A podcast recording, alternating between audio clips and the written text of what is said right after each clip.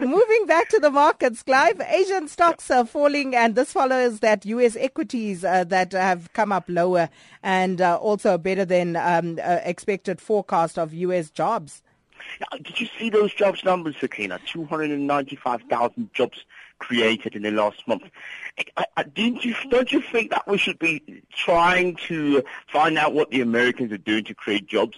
Shouldn't we be investigating this? Because I mean, if you can create this a many amount of jobs, I mean, that means that on average over the last year, uh, if you look at the year-to-year uh, comparison, Americans have created 1.35 million jobs uh, in the space of 12 months. I think there's something, there's an argument to be made there that we must learn from and how to create jobs. We've got a serious problem in this country uh, with unemployment. But Nonetheless, um, the uh, MSCI Asia Pacific, as you mentioned earlier on, declined by 0.3%, uh, mostly because the, uh, the, the risks has come back again. The fact that this, the Fed might just, in actual fact, uh, continue with this uh, problem with, uh, with with with raising the rates. Now, let me explain why it's important that we understand why, if interest rates go up, there's a negative sentiment in the market.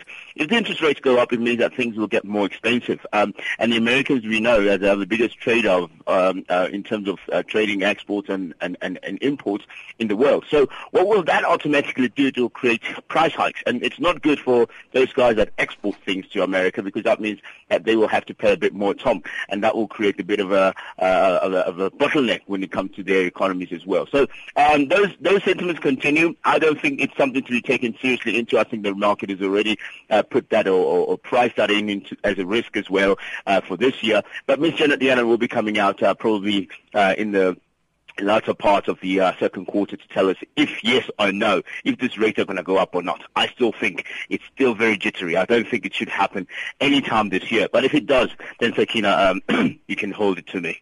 Mm, certainly will. And uh, just looking at uh, the uh, Chinese economy once again, Clive, mm. exports and imports showing a lot of growth potential. Yeah, yeah. You know, the, the, the, this is incredible. Just just to do a month-to-month comparison, uh, those export numbers, um, um, uh, Sakina, if you look at year-to-year, uh, same period last year, same period last month, if you look at the February February 2014 instead of, instead of 15, you'll see that they were sitting at, at almost near lows. They were sitting at somewhere they were up by only 11.3%.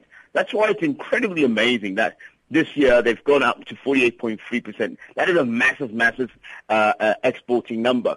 But I can tell you where these numbers come from, where these exports come from, apart from the big shipments you were mentioning earlier on. Those big shipments that you're talking about had goods inside them. Some of those goods happen to be the very iPhones, the very Samsung Galaxies, the very same pads uh, and iPads and all those things, because they are all currently, Sakina, unfortunately, being built and manufactured in China because that is the cheapest way of actually distributing this particular goods.